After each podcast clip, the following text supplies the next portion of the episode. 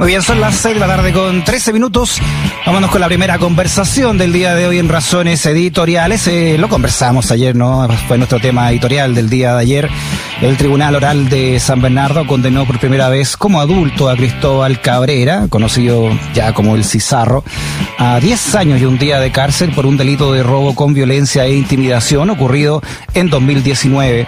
La historia de Cristóbal, a quien conocimos cuando a los nueve años cometió su primer delito y quien pasó gran parte de su vida institucionalizado, ha sido eh, un caso paradigmático del fracaso, por supuesto, del Servicio Nacional de Menores, del CENAME. Vamos a hablar de este tema con Edison Gallardo, que conoció precisamente el CENAME por dentro. De hecho, escribió un libro con todas esas vivencias llamado Mi infierno en el CENAME y también eh, hoy es el director de la Fundación INES, ya no están solos. ¿Cómo está Edison? Bienvenido a Razones Editoriales. Muy bien, muchas gracias por la invitación, Freddy. Eh, bueno, acá estamos cuestionando una vez más lo que es el fracaso de la institucionalización, de lo que hemos dicho en reiteradas ocasiones, más de 1.600 programas ambulatorios de rehabilitación que tienen estos organismos colaboradores del Estado denominado OCAS del Sename, que aquí está la prueba, nunca han mostrado una prueba empírica de que funcionan.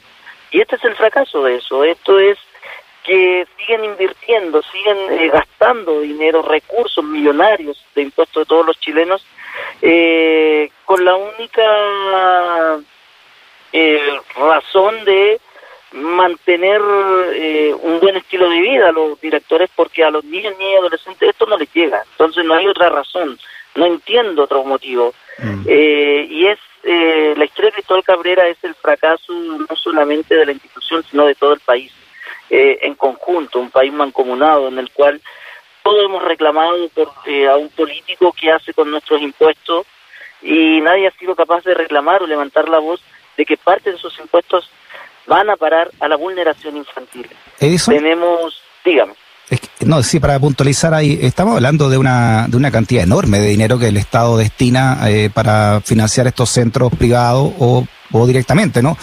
Eh, estamos hablando más o menos de 600 mil millones de pesos al año, ¿verdad?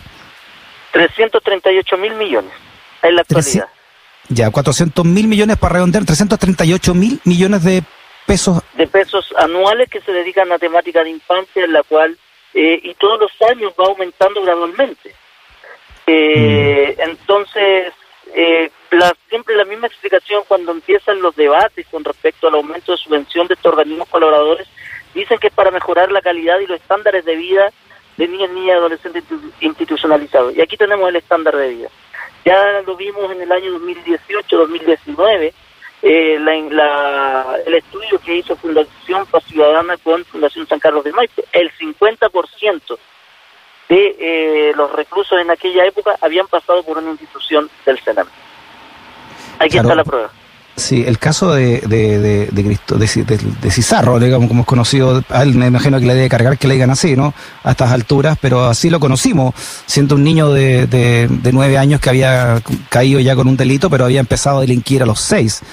O sea, nadie, nadie, ningún niño nace malo, ¿no? Aquí muchas cosas, como tú dices, fallaron para que a los 18 años ya, y lo, eh, Cristóbal lo hubiese pasado su mayoría de edad preso, estaba preso, y ya venía cometiendo una serie de delitos durante su infancia.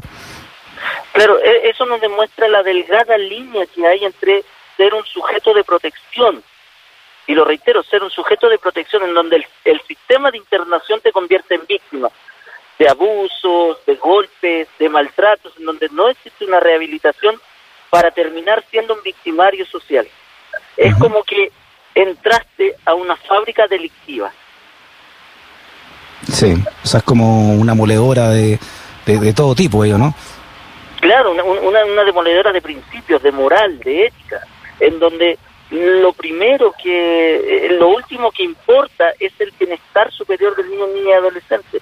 Lo último que importa son las emociones, lo único que importa es la lo último que importa es la protección y terminamos entregando eh, ciudadanos disociados socialmente, terminamos entregando a nuestro país eh, niños realmente que nacen eh, porque estamos, estamos, éramos niños sensibles, terminamos mm. siendo niños duros, terminamos siendo eh, potenciales victimarios de todo tipo. Me refiero a todo tipo de, delitos, eh, salvo aquellos que, y valga la redundancia, aquellos que nos hemos logrado salvar de este sistema porque nos tuvimos que terapia, porque el sistema el sistema te, te, hace una terapia eh, efectiva, que fue todo, aquí falló todo, todo el sistema de contención, todo el sistema de apoyo, todo el sistema de rehabilitación, falló el Estado y la sociedad en su conjunto.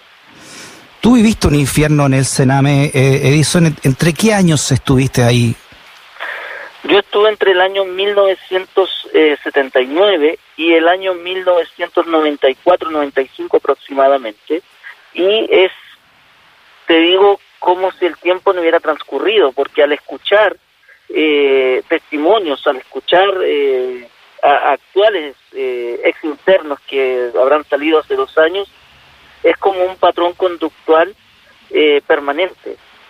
Mm. Y ya tenemos cinco informes que lo acreditan. Eh, el informe ONU, la Corte Interamericana, el INDH, el informe de la PDI, el informe Geldres, un informe del Hogar de Cristo. ¿Qué más espera el país?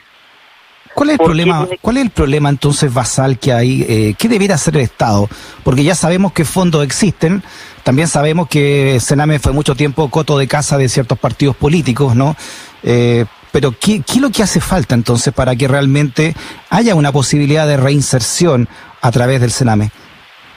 Lo que yo eh, lo que yo pienso es que falta más fiscalización ciudadana, es decir, que el ciudadano sea capaz de preguntarle a su candidato o a su representante distrital eh, qué está haciendo él por la infancia. ¿Qué es lo que hace? Nadie les pregunta. Falta también una redistribución de los recursos de forma equitativa. Falta también eh, que el niño, niña, adolescente llegue a ser protegido constitucionalmente, porque hasta el día de hoy los niños son solamente sujetos de intervención, pero no sujetos de derecho. Mm. No, lo estamos protegiendo como corresponde. Y si tuviéramos al niño protegido constitucionalmente, esto sería como el derecho a la propiedad. Imagínate, ¿por qué protegemos el derecho a la propiedad? Sí, ¿qué, cuál, es, ¿cuál es el gran infierno que hoy están viviendo los niños del Sename también respecto del libro que tú escribiste? Para hacernos una idea ¿no? de las cosas que aún no han cambiado pese a todo y pese también a todos estos informes ya que se han hecho y las comisiones investigadoras también que ha habido en el Parlamento. Eh, bueno, desde tortura, imagínate, a mí en, épocas de invierno todavía me duelen los dedos porque los eh, quedaron ya soldados eh, de forma fracturada y chueca. Ese es un inicio. Eh, el fallecimiento, la muerte por, por asfixia de, bebés con su propio, cuando tienen reflujo, con su propio reflujo, porque nadie se preocupa de ellos. los maltratos, los insultos, las duchas frías en pleno invierno. Eh, tenemos un gobierno realmente, actualmente tenemos un gobierno que es ciego, sordo y mudo. Un ministro, como por ejemplo Jaime Bellolio, y esto es eh, para que todo el país lo sepa, él pertenecía a la Comisión Investigadora de Niños Desaparecidos. El, actualmente esta comisión ha retrasado voluntariamente la, la conclusión en la que refleja 57 mil niños perdidos aproximadamente del sistema de internación entre el año 2008 y 2018. Te estoy hablando de 57 mil. Yo no sé por qué eso no es un escándalo público. ¿Y cómo se pierden esos niños? ¿Cómo se explica eso? Es lo que, eso es lo que me gustaría que la comisión explicara. Imagínate, el ministro Bellolio pertenecía a esa comisión y fue una sola sesión. Y hoy lo tenemos como ministro de gobierno. ¿Qué, pasa con el lema de los niños primero? ¿Qué te parece eso? Es un eslogan que eh, solamente necesitaban ganar votos. Estamos eh, politizando la infancia y no le estamos dando la prioridad que merece.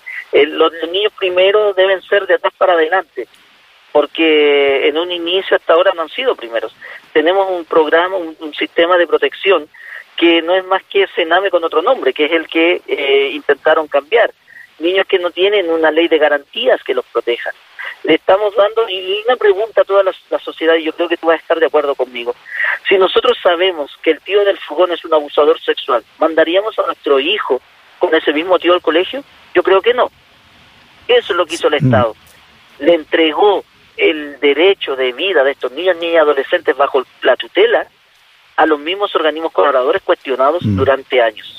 Pero ¿cuánto lobby entonces hay detrás de eso? Porque esto no es un problema de un puro gobierno, ¿no? Esto se viene arrastrando de hace muchos, muchos años. Ah, así es. este es un tema de Estado, un problema de Estado. Eh, piensa que Chile hasta el día de hoy no ha creado la Comisión de Justicia y Reparación que le recomendó la ONU cuando vino a visitar la ONU y declaró y constató las violaciones sistemáticas de, violaciones a los derechos humanos y adolescentes. Eh, esto es un tema partidista, es hacen un lobby feroz, estoy hablando de Delia del Gato, Consuelo Contreras, estoy hablando de las grandes eh, amasadoras de fortuna con la infancia, Corporación Opción, Fundación Mi Casa, eh, eh, Fundación San José. Eh, estamos hablando de las adopciones irregulares en donde, como conocen el sistema, tienen el lobby político. Estoy hablando de Ena Bombaer, que hace lobby feroz con Delia del Gato para evitar que las propuestas de infancia avancen en favor de la infancia. En eso está la UDI, que ha sido un, una piedra de tope a todos los proyectos renovación nacional, que han sido realmente escaños difíciles de sortear cuando se trata de infancia. Imagínate, es tragicómico y es ilógico que, quiera, que vengan con la frase a mis niños los educo yo, cuando la mayoría de los hijos de ellos, estoy hablando de la hija de, eh, de la señora Pepa Hoffman, que está acusado de un abuso, estoy hablando del hijo del ex concejal eh, de la UDI, que fue acusado de violación eh, arriesga una condena de 12 años en Coronel. De ese tipo de personas estamos hablando. Sí, pero repito, esto, una, esto es un problema eh, que, es muy global, ¿no? Eh, estuvo mucho tiempo la democracia cristiana a cargo del, del, del Sename, eh, durante los gobiernos de la concertación, por ejemplo. Hay un hay un problema estructural en un fondo de, de, de, ver cómo se manejan más que la, más que las personas, ¿no? Más que los niños, que alguna vez una, una también una encargada los trató como de cifras, ¿no? Eh, ¿Cómo se maneja el dinero que hay detrás? ¿Y qué intereses realmente hay detrás de esos dineros?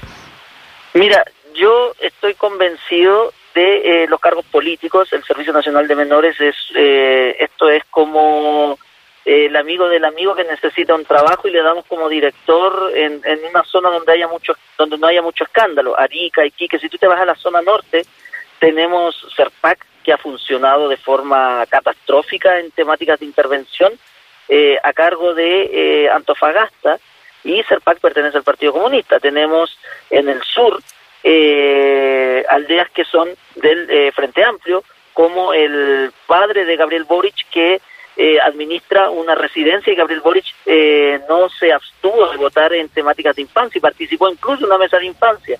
Tenemos la democracia cristiana con Rodelillo, que recibe millones y millones de pesos. Entonces, esto es eh, por donde tú lo mires, cualquier partido político está involucrado en la temática de infancia por lo que esto genera. Piensa que estamos hablando de millones de pesos que entran ahí. A mí no, no, no dudaría en pensar que hay eh, dinero en más de alguna propaganda política, que dinero que estén destinados a, a temáticas de infancia, ya sea de la derecha o la izquierda. Muy bien, Edison. Ah, bueno, todavía entonces había mucho que, investigar y además mucho que, meterse, ¿no? Como Estado, en cómo está funcionando el Sename y todos los organismos que, giran en torno al, al Sename y a estos 330 y tantos millones, mil millones de pesos al año que tú dices que se, se dan al Ministerio de e-, Justicia. Esa cifra precisamente se dio a conocer en la Comisión de Familia cuando mm. discutiendo el proyecto de protección, que lamentablemente salió como el gobierno quiso al final. Edison Gallardo, autor del libro Mi infierno en el Sename, también director de la Fundación Ines. Ya no están solos. Edison, un abrazo grande. Muchas gracias por tu conversación. Que estés bien. Muchas gracias a ustedes, Freddy. Un abrazo.